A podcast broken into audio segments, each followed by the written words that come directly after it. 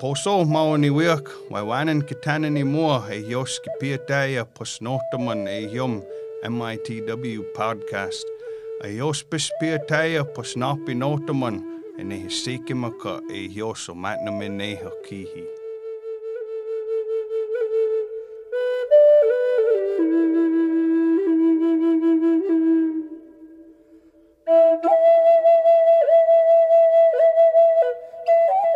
Welcome to the Menominee Indian Tribe of Wisconsin podcast. We are your host, Gary Dodge.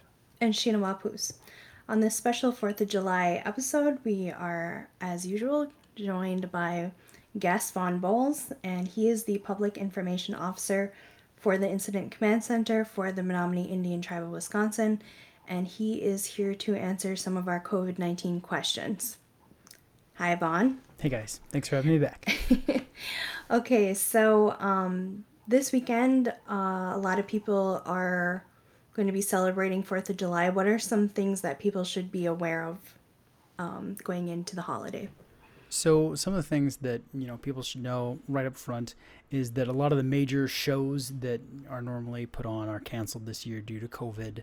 Um, if they, if someone is planning to go to you know a larger show that that is still in progress, um, you know, just be aware of how many people you that might be there. Um, also consider uh, if it's possible uh, to social distance while you're at the event. Um, it's not always the case, so you might want to consider just having a smaller family gathering this year. It might be something that might be a safer bet for you this year. Okay, and then um, should tribal members or tribal employees participate in Fourth of July activities like fireworks shows or um, cookouts or stuff like that? You know, that's that's really a personal call um, since it's their personal time. Um, you know, something they should consider though is you know how old are the family members they'll be interacting with or the people they'll be coming into contact with. Um, one of the things that we should be looking at or, or thinking about is you know are you going to have direct contact with someone that's had COVID nineteen, um, you know, during this time period. So direct contact just a reminder it's it's within six feet of someone for over 10 minutes.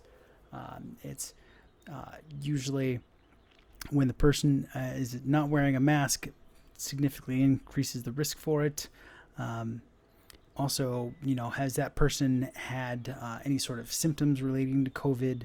Those are those are things that people definitely need to keep in mind on you know whether they're going to spend time in groups that they don't live with so Um, I know, Vaughn, for my family, a tradition that we have is that we go camping every 4th of July. Um, so, do you have any tips for people who may be doing something like that? Yeah, so the CDC actually has a whole website now regarding camping and camping safety. Uh, it's not necessarily all COVID related, but they, they do have good recommendations and reminders.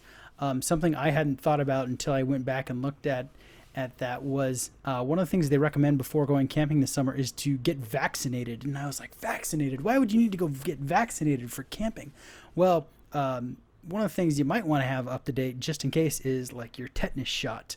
Um, some things also that are out there in the environment uh, pretty ubiquitously are things like pertussis, which is whooping cough, um, and meningitis and hepatitis A. So I, I was kind of shocked by that um, and thought that might be a good thing for everyone to think about prior to going out, uh, you know, wandering into the woods.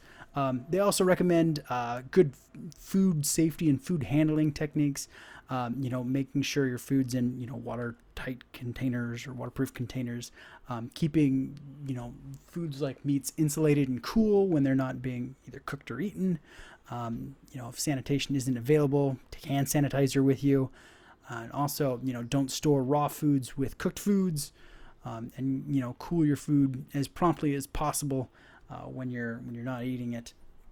Also, if you're going to be engaging in you know boating or canoeing, kayaking, whatever, you know, take the appropriate gear. Have life jackets for everyone, sturdy shoes. Um, if you're going to do hiking or something more adventurous, make sure you take a helmet if th- that's needed. Make sure all your gear is is in in good shape and can keep you safe.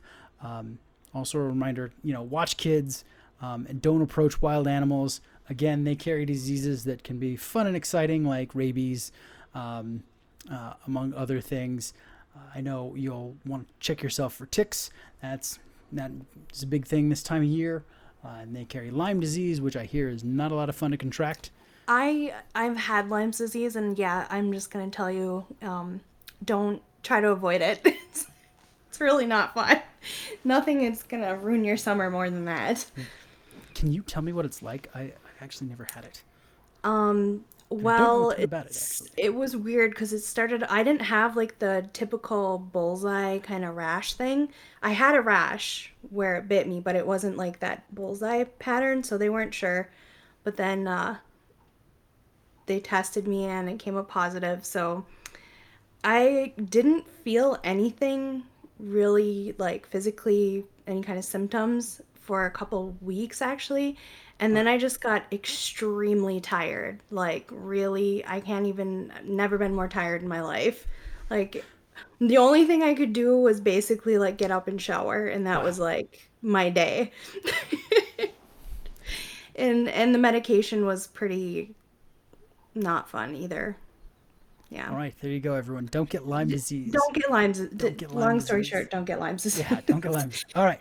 Um, something else uh, to keep in mind is carbon monoxide poisoning. Don't use, you know, fuel burning stoves inside of your tent or your camper or your car, or you know, don't use charcoal grills. Anything that um, has combustion, uh, don't use that because it'll use up the oxygen. And carbon monoxide poisoning uh, is something that actually occurs without you really knowing. It's kind of odd that way. Uh, also, um, you know, wear sunscreen, protect yourself from, you know, heat stroke and things. Make sure you pack plenty of clean water you can drink. Uh, your sunscreen, again, should be at least SPF 15 or more. Uh, and then if it is hot, you know, rest in the shade uh, and avoid things like heat stroke and overexertion. Um, so one of the things that I thought was interesting that I've seen around floating on the interwebs um, is people presenting these cards that kind of look very official looking, saying, hey, because of the ADA, I don't have to wear a mask even if you're going into a place where it's like policy that you wear a mask there, you know what I mean, like a store or whatever. Is there what what's the deal with that? So that isn't exactly the safest recommendation. Um, if you do look at the recommendations out there from accredited bodies, um, the CDC does make some exceptions for, for mask usage, um, but it's really limited. It's people under two years old or anyone that might have difficulty um, putting on or taking off a mask by themselves. Um, additionally, they also caution using a mask if you have any sort of uh, serious breathing um, issues or like severe asthma or, or various uh, types of respiratory issues. Other than that, if you're in public, um, it is helpful for you to wear a mask regardless of, of where you're going or, or who you're coming into contact with. So that might not be the, the best piece of advice out there. Um, and caution is always recommended. That that does include masks at this point. I did see, um, actually, I think maybe two or three posts now on social media of um, people showing their oxygen levels while they're wearing the masks so they can show people, like, you are still getting enough oxygen. Like, you're Right, going to be right. fine. In, in most cases, you'll be perfectly fine if you're using a mask. Make Mm-hmm. it a style thing if you want. Get fun colors or something. I've seen some pretty crazy patterns out there. Um, okay, so speaking of masks, what is the best material to make make masks out of? So if you're just making them right now, it's recommended um, to just use regular cotton materials. Uh, it washes well. It can be um, a tight weave. Um, if you're making them, the CDC says you can use a T-shirt if you want. Uh, they recommend double layering it though. Um, and part of the reason for that is you can actually slide in additional filters if you want, if you double layer it.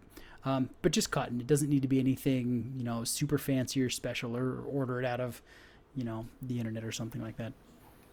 Speaking of filters, um, I had seen like people talking about using vacuum bags because they're like the HEPA filter or whatever.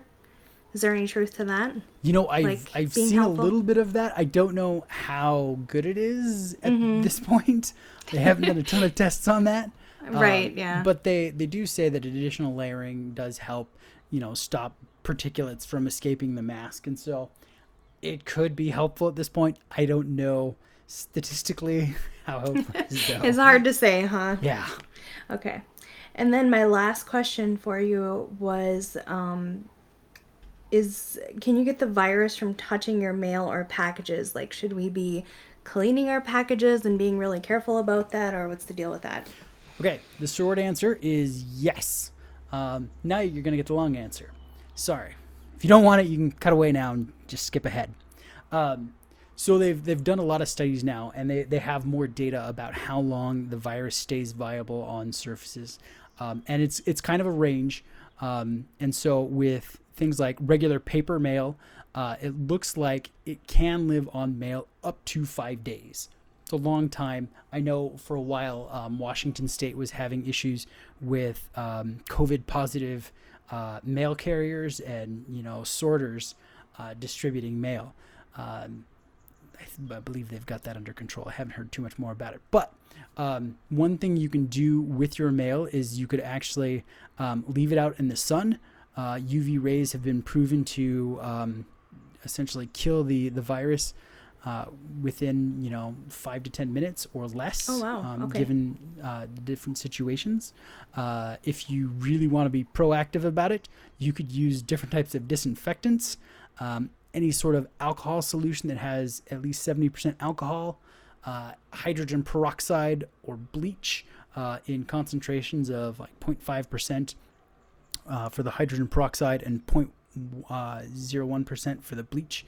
Um, if you're making your own bleach solutions, that equates to about four teaspoons of bleach per quart of water if you're going to mix it up on your own time. Um, also, you uh, there are UV wands out there. They have the same frequency of light that uh, the sun has uh, that destroys, you know, the virus. Uh, they don't recommend using those on the skin though, because those are some of the frequencies that can cause cancer. So avoid using any sort of UV sterilization process on yourself. Yeah. that that that's not good for the skin.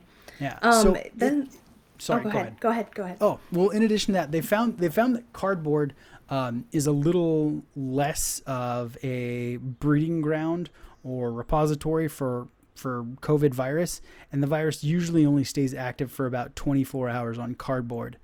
Um, they've found that things like copper and aluminum, um, copper it only stays active for about four hours. Aluminum it's a range of uh, two to eight hours. Um, but then if you have something that's like stainless steel or plastic, it can be viable for two to three days. Wood, it can stay on there for four days.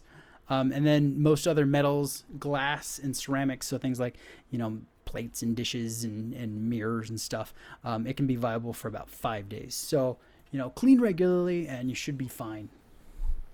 I was just gonna say before that the UV wand thing. I've seen phone things now too, where like you, you can put your phone in there and it has the UV light and it'll like sanitize your phone for you. Oh, really? Oh, I didn't yeah, know yeah, I've seen it- those.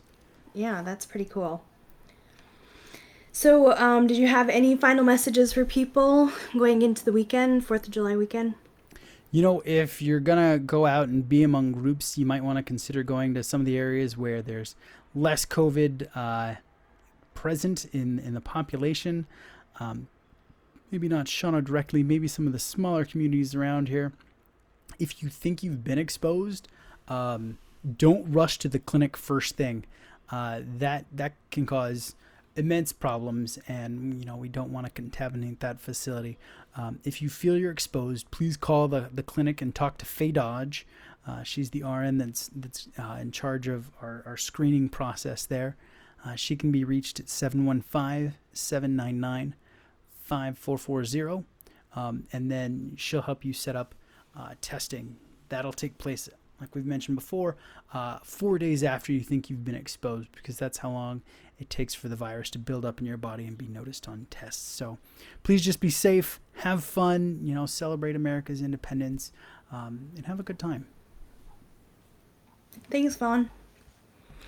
Waiwanan for listening to the Menominee Indian Tribe of Wisconsin podcast. You can find us on Apple Podcasts, Spotify, and Stitcher. You can also listen to the podcast on menominee-nsn.gov under the Community tab. Keep up to date by following us on Facebook at MITW Podcast. Uh, we are doing weekly updates with Vaughn and welcome any community questions you have regarding COVID 19. Please send them in to us via email at podcast at mitw.org.